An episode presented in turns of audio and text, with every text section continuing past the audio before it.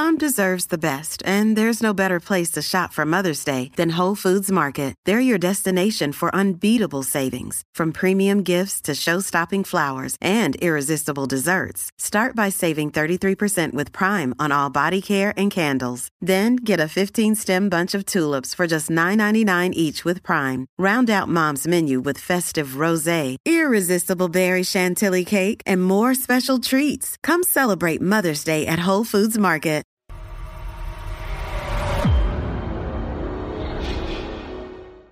Welcome to the Survival Show podcast. I'm Joe Wagner, part of the Ultimate Survival Tips team, and your host for today's show. This is a podcast for people who want to be better prepared to thrive in their relationships, work, and life, no matter how good or how bad of a situation they find themselves in. Every week, we'll bring you a conversation with an expert in an area of practical survival, emergency preparedness, contingency medicine, or leadership. All to help you attain your fullest potential and increase your survival IQ. Along the way, we'll cut through the clutter and take you step by step through the mindset, skills, tactics, and gear you and the ones you love need to survive almost any emergency, crisis, or disaster. So today, Creek Stewart and I are going to discuss several options, varying in price and complexity, to make sure you have a functional, four-season, off-grid kitchen when a disaster strikes. As our discussion revolves around Creek's new book, The Disaster Ready Home, and it's pretty good. Got to pick one up. Along the way, we'll discuss the vital importance of having a disaster kitchen plan. We will geek out and talk about Kelly Kettles, Rocket Stoves, EcoZoom, and solar cooking, the advantages and disadvantages of kerosene cook stoves, wood-burning cook stoves, open-fire cooking, and cooking on a barbecue grill for a long-term disaster, and a lot more. We have an exciting and important show queued up for you, but before we get into all the great content, I'd like to encourage you to create a win-win situation for everyone and help pay it forward by helping those you love and care about be better prepared. Would you help us get the word out about the Survival Show podcast as I issue our SOS? Here's three ways you can help us out with this SOS. The first S, subscribe to the podcast if you haven't already done so. The next O, please offer an honest 5-star review with comment. We really do read them and are very, very thankful for them. And it does really help the podcast rise in the ranks and get found. And last but not least, share. Share the podcast, even right now, with those you care about. That's it. SOS. Subscribe, offer a review, share the podcast. Doing that makes a big win for everyone. It helps us, and it's free. And if you like free and want more free stuff, go check out Ultimate Survival Tips, the mothership for this podcast. And that's the place where you'll find additional free resources, including the show notes for this podcast with links. And while you're there, you can check out a bunch of gear David designed, including the Tiny Survival Guide that he and I worked on together. All right, I have talked a whole bunch, and it's about time to get into the show.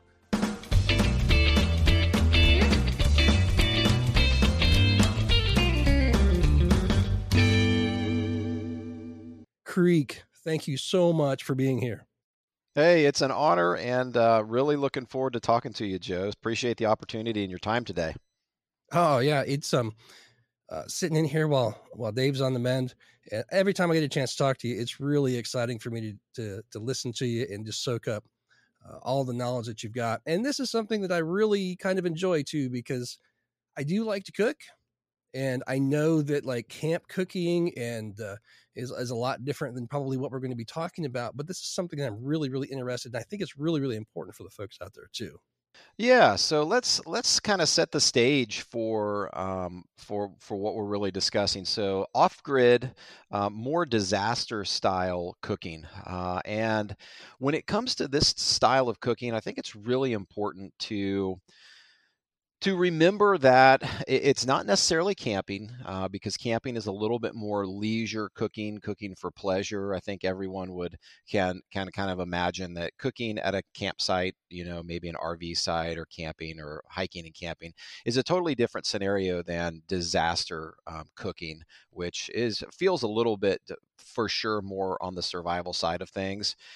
And when it comes to disasters, I like to think about the disasters that really happen. And I look back in history at the disasters that happen and think about what are the systems and things that are really practical and easy to implement. I learned a long time ago that the more expensive and the harder to implement something is, that the least likely people are to do it. So we're going to talk about solutions that are really simple. I'm probably not going to introduce anything that is incredibly complex or very expensive, because I don't think that makes a lot of sense for a lot of people. And we're not talking about remodeling your home to implement some type of solar cooking kitchen or anything like that. So these are just really easy to implement practical solutions for short-term and even long-term disaster scenarios.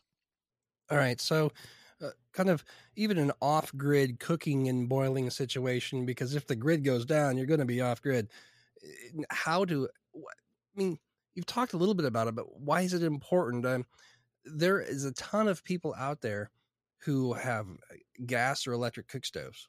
And if the grid goes down, we're in trouble there. That's right. Over 80% of U.S. households are dependent on grid-tied cooking. So that's a staggering number of people, at least in the United States. And by grid-tied, I mean electric or gas. And electric stoves are by far the most common. Nearly 60% of all American homes have an electric stove. So we think about disasters that strike, and the number one grid-tied convenience that goes down in almost every single disaster is electricity. And even when it's not a disaster, it seems like there are rolling blackouts and, short-term power outages all the time, even in completely what people would consider completely normal times. So think about 60% of American households all of a sudden losing their electric range, the primary means of cooking, or their microwave or any other electric cooking appliance. And that's a lot of people who could be in a situation where they might need a backup system to cook food and boil water, even if it's just for 2 or 3 days, right? I mean, around here, last winter we had some people lost electricity for, I think it was like 3 or 4 days, to be honest with you, and it was the big emergency. I mean, there was not many backups that people had ready. Yeah, absolutely. I would say your average disaster, your average power outage is, I don't know what the average is, but I think it's very practical to plan for 2 to 3 days. That's an absolute minimum, really, is a couple of days. And I'd love to see people think about, what as we discuss these systems today, I'd love for people to kind of get in the mindset of a minimum of 2 weeks, because that's where I really like to start with disaster preparedness, whether it's food or water or heating or cooking, like we're going to discuss today. I'd really like you to get into the mindset of whatever I implement, I want to be at a minimum of 2 weeks to start out with and work my way from there when it comes to fueling some of these things. So we're going to start out in the order of simplicity. We're going to start with an appliance that, a staggering number of people have, and that's 64% of U.S. adults, of households in America, own a barbecue grill. Okay. And so a barbecue grill, despite the fact that it's just a backyard fun grilling machine, these can be a really great source for backyard cooking. Most people, some people have their gas grills, whether it's propane or natural gas, and there are some electric barbecue grills, and some people operate on charcoal. So regardless of what fuel, if you have a barbecue grill and you're thinking that this could potentially be your backup option, you want to think about having extra fuel on hand. If it's 20-pound tanks, having 2 or 3 extras of those 20-pound tanks on hand at any given moment. Natural gas is far less likely to be interrupted than electric, but it does happen. There are certain disasters that knock out natural gas, earthquakes in particular. And if you If you use charcoal grill and you're thinking that a barbecue grill may be a good option for you, trash cans, those big rubber or metal trash cans that you pick up at your local home improvement center, those are great storage containers for backup charcoal. You can just fill those right up with charcoal. Make sure you've got a lid on. You can store them either outside, as long as they're semi-protected from the elements, or in a shed or in a garage, and you can have a couple of big bins of trash can bins of charcoal at the ready, as a fuel resource for barbecue grills. So barbecue grills are a great option for boiling and cooking. Okay, so what about everybody out there who has a backyard fire pit? Is that going to be an ideal sort of an option? Can we do that instead? Yeah, backyard fire pits are probably the least ideal option. Open fire cooking is really inefficient, to be honest with you. It's very fun when you're camping and when you're doing it for fun, but when you're really trying to churn out 3 meals a day and boil some water, especially in inclement weather, backyard fire pits are not the best option in the world. Imagine it's raining and snowing or your backyard flooded. It all of a sudden becomes really, really difficult to maintain an open fire cooking scenario. Running a backyard fire pit, just the amount of wood necessary for open fire cooking, you have to have a significant amount of wood if you're planning on doing that for very long. A cooking fire consumes quite a bit. You're probably not going to be able to take out your, oh, I'm sorry, I didn't mean to interrupt, but you're probably not going to be able to take out your regular old pans either, right? The pans you use on top of your stove. I mean, you might be able to get away with using them a couple times. That's right. Open fire cooking requires an entirely different set of tools and skill sets, to be honest with you. If it's your first time in a disaster scenario cooking over an open fire, it's probably not going to go well for you. Most people who are open fire cooking aficionados, they have done this for years and have understood all of the nuances and all of the trials and errors that go into properly cooking over an open fire. It is very difficult to cook properly over an open fire. And you might as well guarantee that you're going to need a set of cast iron cookware, whether it's a cast iron pot or skillet or griddle. You're going to need a gravity grill, some type of grill that goes over the coals that you could potentially put a pot on top of. And this stuff isn't cheap. They're great options for open fire pits, but when it comes to disaster, I don't know that I would plan on open fire cooking as my backup plan. Maybe the backup to my backup to my backup. And you do need those, right? But yep. So what's next though? I mean, what's another option? Those are the first two things that come to my mind. Okay, I got a grass grill and I got a fire pit. And what happens next? What's something else? Well, let's talk about boiling water for a minute, and something really, really simple for boiling water, because boiling water is really important. You want to have a really efficient means of boiling water in any disaster scenario. It comes into play in two ways, whether it's boiling for purification. I just saw a headline on the news not too long ago for a town up above mine in Indiana who has a boil alert on their water. So just something as simple as that, being able to efficiently boil and kill microbiological organisms in polluted or infected water. I guarantee you don't want to have one of them in a disaster situation, because that's just going to make everything worse. Yeah, you can you're pretty much imagine just spending the rest of the disaster in the emergency room, with everybody else. And right. So that's not a good idea. And then, not only boiling water to purify water, but a lot of people stock freeze-dried foods for disaster preparedness. And theoretically, if you have a stock of freeze-dried foods, the only thing you really need in the cooking department is some hot water. And so for someone who's taken that strategy of freeze-dried foods, then I would really highly recommend considering something called a Kelly Kettle.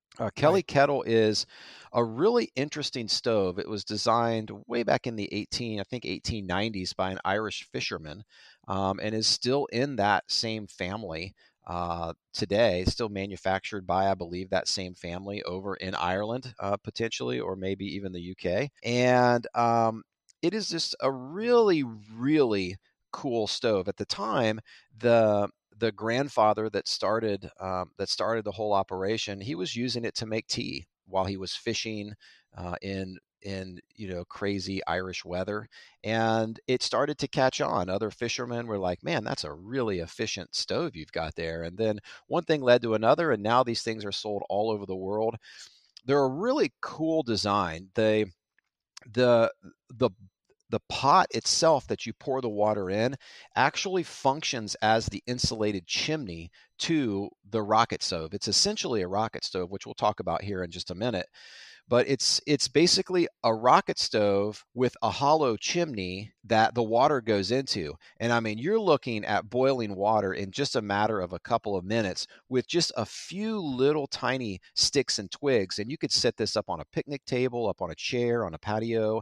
And it is just incredible. It's an incredible little stove for boiling water, but that is the only thing it's really good at is boiling water. Super, super efficient. I mean, if you're going to boil water and that's the only thing that you need, be as efficient as you possibly can in that particular area. And it seems like for not a huge investment, that would be something, I mean, you're going to be able to go out that you would want, especially if it's just going to take twigs and sticks and things like that. It's going to be a whole lot easier to use that than it would be to use your big old campfire pit out in the backyard to boil water. I know what it's like to try to boil water on the trail or even in that, if all you got's like green pine sticks, and it just ain't going to work very well. But the Kelly Kettle sounds like a great idea. It's a fantastic idea. And jet boil has been all the rage these days with lightweight campers who want to quickly boil water, and it'll boil water just as fast as any jet boil out there. And those things are super expensive.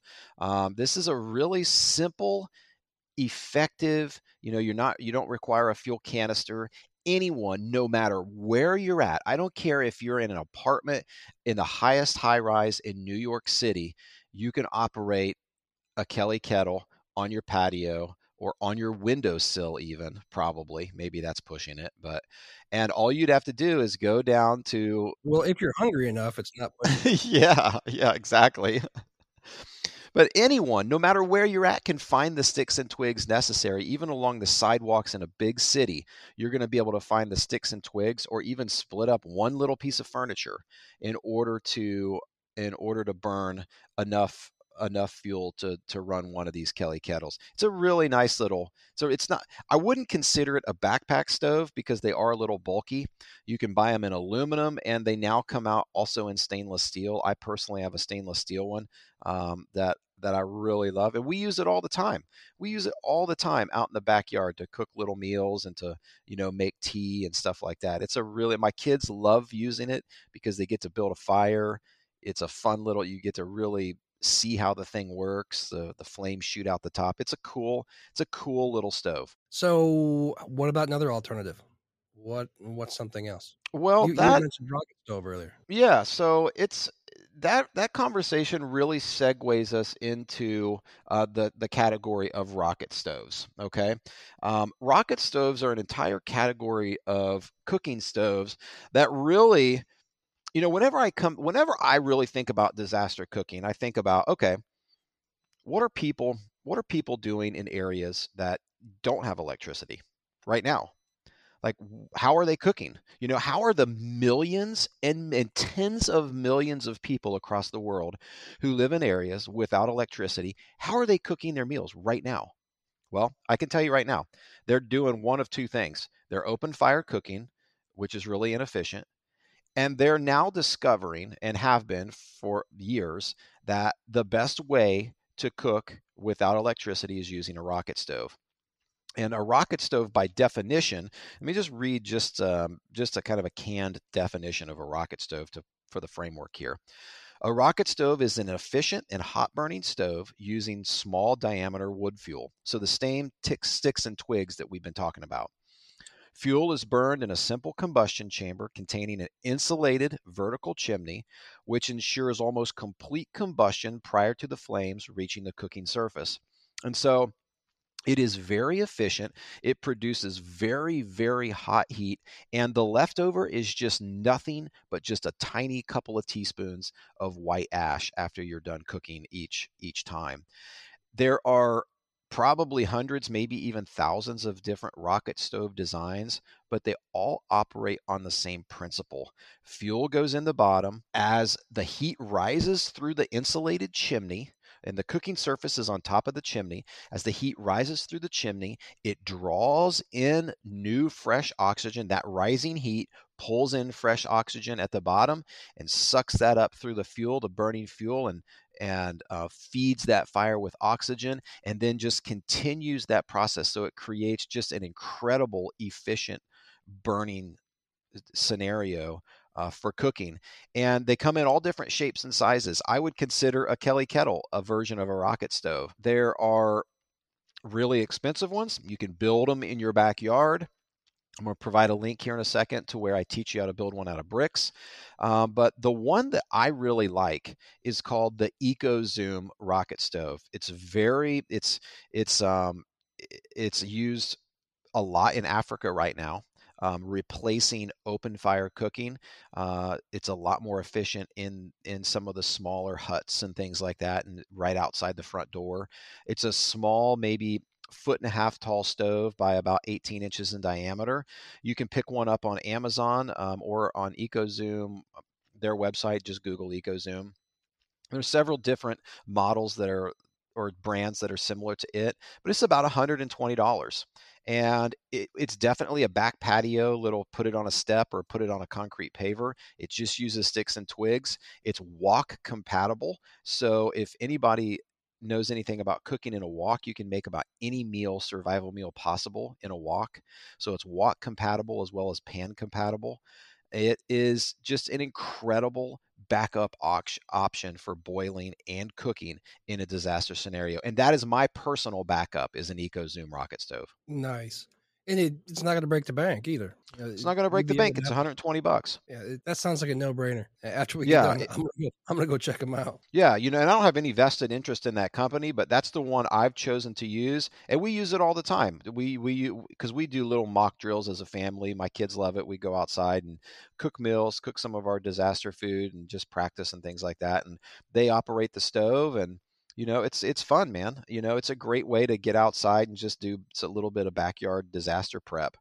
If $120 sounds out of your budget, or if you're like, I'm never going to use this, but I want an option, I'm going to give you a link right now. So if you've got a pen and paper handy, write it down. It's creekstewart.com/rocket stove, all one word. And if you go to that link, I teach you how to build what's called the 25 brick rocket stove.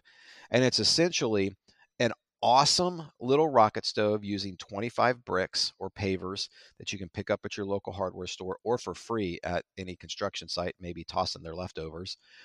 It'll take you about 15 minutes to build. You could assemble it now or in a disaster scenario, but it's a rocket stove design that uses just sticks and twigs to operate, and it's a fantastic little backup stove. That's just going to cost you pennies. Any other like store-bought things, or you think that kind of covers it? I mean, it seems like you could spend a whole lot of money on stuff that doesn't work, but we want to make sure that we're focusing on things that do work. Any other ideas? Yeah. So I like to keep it really simple, obviously. Nothing I've mentioned here is really complex yet. It's all really inexpensive and really simple.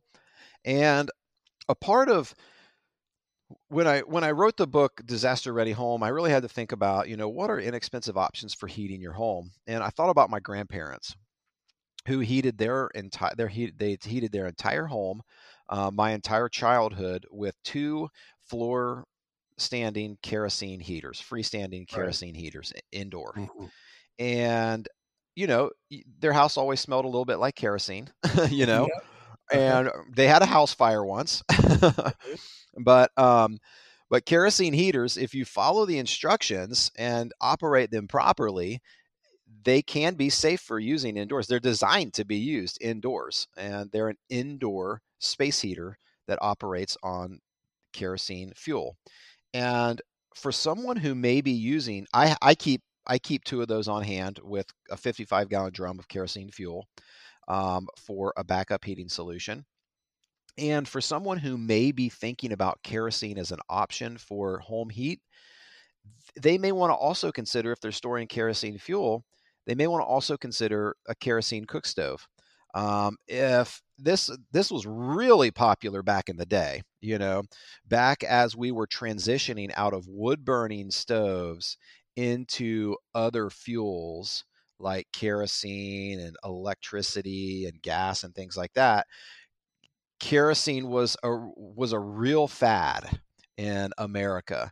And so there are a ton of older kerosene cook stoves on places like eBay and maybe even Facebook Marketplace. One of the real popular ones of the time, which I found one at an antique store not long ago, and I don't think anyone even knew what it was. It was called it's called a Perfection cook stove. Okay, and that's what you would look up. I mean, there are people who collect these cook stoves now, but that is definitely an option for people who are thinking about storing kerosene. Is you may want to consider picking up one of these older and still totally functional kerosene cook stoves as a backup cooking alternative. You might have a kerosene lantern laying around too, and if you've got that kerosene stored up, cook stove, heat, and then maybe even light, that would be able to help out. Absolutely. That's a great idea. You know, I mean, kerosene is cross-functional for lighting as well. It's not as clean burning as like a lamp, like a true lamp fuel, but it is absolutely a great alternative. Now, how about, I've gone into some folks' houses before when you mentioned your grandparents. I thought that you were going to say a wood-fired cook stove, because I've been in some grandpa and grandma's houses where that heats almost the entire house, this great big wood-fired wood stove that they have out in the kitchen, and that's their only source of heat and fuel. I mean, of heat, but it also uses to cook. But and that's a pretty big investment. Yeah, I love that idea. You know, I love the idea of wood burning fireplaces. You know, I have a wood burning fireplace, and I love it. But as we get into like this discussion of disaster backups, of course, if you have a wood-burning fireplace, you've got your solution pretty much solved when it comes to heating your home, and also maybe even doing some cooking depending on the setup. You know, but for people who don't already have a wood-burning stove in place or a wood-burning fireplace in place, man, that is a huge commitment and a big investment to putting one in, really. You can install some freestanding cook stoves that have a vent pipe that run up through the ceiling or or chimney that runs up through the ceiling or kind of out the wall. Those aren't horribly expensive, but you're still looking with installation, you know, for a decent stove, $1,000+. Yeah, and for easy. Most people, yeah, and for most people, they're just not ready not only to make that financial commitment to this backup, but to like find a place in their existing home to put in a wood burning fireplace. Like, and so for that reason, you know, I love the wood burning fireplace option, man. I mean, you know, 150, 200 years ago, 100% of homes in America relied on wood burning heat and a wood burning cook stove, 100% of homes in America. Now 1.9% of homes in America rely on home for heat, you know, literally, and not even 2% of homes now rely on wood for heat. So I went to my insurance agent, and I was thinking about putting something similar to that in, and it wasn't a new one, right? It was like an old good one. And because it was made before like 1970 something, he's like, I don't think you're going to be able to get that on your insurance policy. I'm like, are you serious? So like, that's just one other hurdle that you're going to have to get through. Yeah. And I've never even thought of that, you know, but it's a really incredible point you make. Maybe something like in a cabin that you're going to build or in a little getaway place, that could be something that you build into there as you're planning that whole thing through. Yeah, I would, or, you know, if you're building a new home, you know, I would consider that for sure, you know, whether it's a cook stove. So there's a fireplace, right, which is a heating wood stove.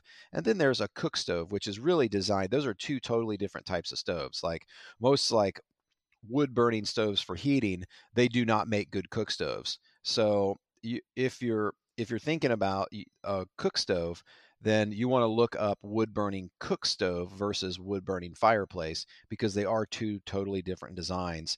And a cook stove not only is designed to cook food and even bake, and in some instances, they have a water jacket so that you can heat water as well, but they also can be a source of heat.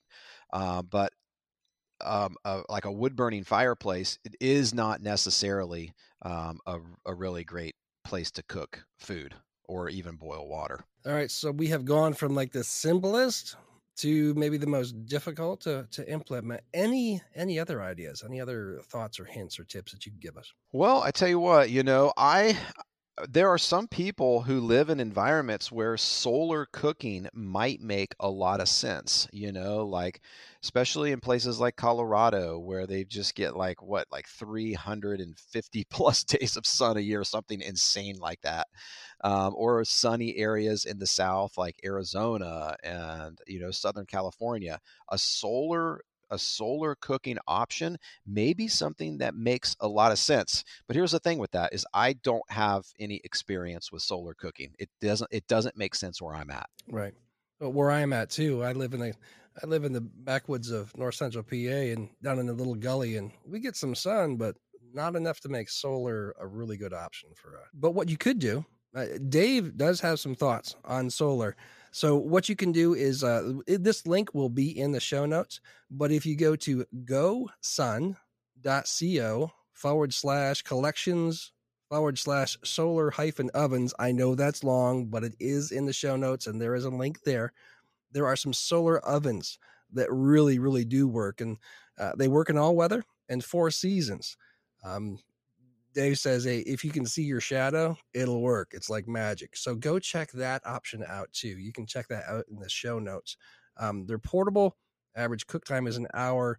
Dave is the expert on those. I am not. So go check the show notes for that option. And I believe that was an original Kickstarter program, if I remember correctly. Yeah, he says that he has 2 units here on premises and that he's tried them out and they work pretty good. So that's an option to go check out for solar. Yeah, I think I love the idea of solar for sure. Solar power is a really great option for areas that have consistent sun. And if you could double that with solar cooking, hey, that sounds like a great idea to me. All right, Creek. So what about some action steps for people to do like right now, or that they can be thinking about? This is the next thing that I'm able to do. So give us some action steps or even some parting thoughts. Well, I believe that some version of a rocket stove is a really good idea, regardless of what you have in place right now. I think that a rocket stove makes a lot of sense for a lot of people because of how efficient it is, how small it can be, and the type of really small diameter sticks and twig fuel that it uses to burn. They are inexpensive, and I think they're a no-brainer for someone who's really trying to feel prepped in the cooking department. And so I would really do your research on picking up a rocket stove. I recommend the EcoZoom, but there's a lot of different rocket stoves out there. You may find one you like better, that you just feel like suits your needs a little bit better. Maybe it's bigger because you got a bigger family. There's a lot of different options to consider. So I would definitely consider a rocket stove as an action step. Think about maybe in the next 2 or 3 months, budgeting in a rocket stove. And then I would also beef up on pick one of the things that you have in place already. Maybe it's a barbecue grill. Maybe you already have a wood stove, or maybe you're going deep on kerosene, but make sure you have the fuel on hand necessary to operate those things for a minimum of 2 weeks. So your action steps after this should be fuel on hand for 2 weeks for at least one of my options, and if you've got it in the budget, some type of a rocket stove. Nice. Okay. One last kind of surprise question.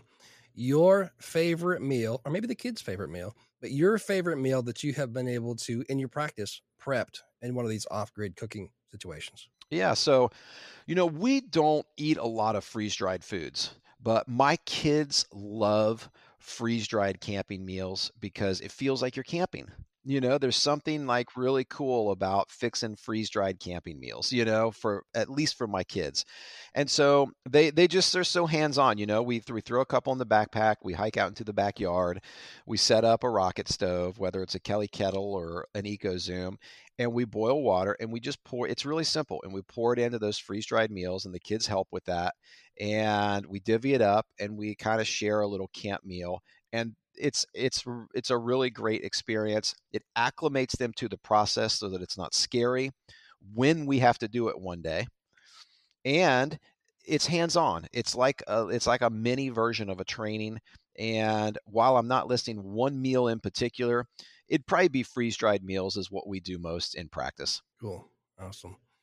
All right. How can people get in touch with you and connect with you, Creek? You got a ton of different things to offer. Yeah. So the easiest way is just creekstewart.com, and you're going to see a pop-up or at least a space to enter in your email to join my email list.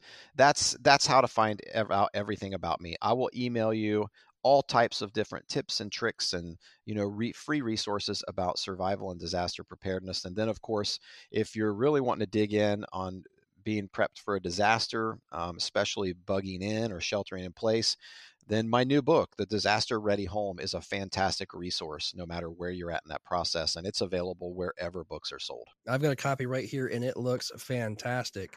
Look at that, full color pictures throughout. Easy step by step. Yeah, man. Lots of pictures. Yeah, lots and lots. Creek, thank you so much. It's always awesome to get a chance to talk to you and pick your brain and hear everything that you've got for us. So I just really, really appreciate you, brother. Appreciate you guys too. And always appreciate the opportunity, man. You know, we're like-minded. We're like-minded, and it's always good to spend time with you. And soon we'll get Dave back in the saddle too. We're looking forward to that. Hey, before we get out of here, everybody, just please pay it forward. Share our podcast with your family and friends because it is family friendly. Creek had mentioned that we're like-minded. We're like-minded in that way too. You know, this is about family. This is about taking care of people that we love. This is about faith even as well. And secondly, go on over to our mothership, ultimatesurvivaltips.com. And check it out there. There's a lot of free content, videos, unique gear like our tiny survival guide and our tiny survival first aid guides. And while you're there, don't forget to click on the podcast tab to get the show notes and the PDF. There's links there. Like I had mentioned before, there's links to things that we had talked about today. Also, the MSK1s are back in stock. Go to ultimatesurvivaltips.com. The MSK1 survival knives are back in stock there. Also, please give us a 5-star rating and an honest review wherever you listen to this podcast. So, I just really appreciate all you, and I thank Dave for letting me have a chance to sit in here and talk with Creek. One last thing too, if you could send in some questions, any questions that you might have that we would be able to answer and bring in some of our expert guests to answer as well. So, and also topics that you might want us to cover, other guests that you might like us to hear from. So we'll feature your question on the show and give you a shout out, and Dave will put your name in the hat for a chance to win an MSK1 knife for Christmas. That's a pretty big deal. Until then, keep it simple, be positive, and stay sharp.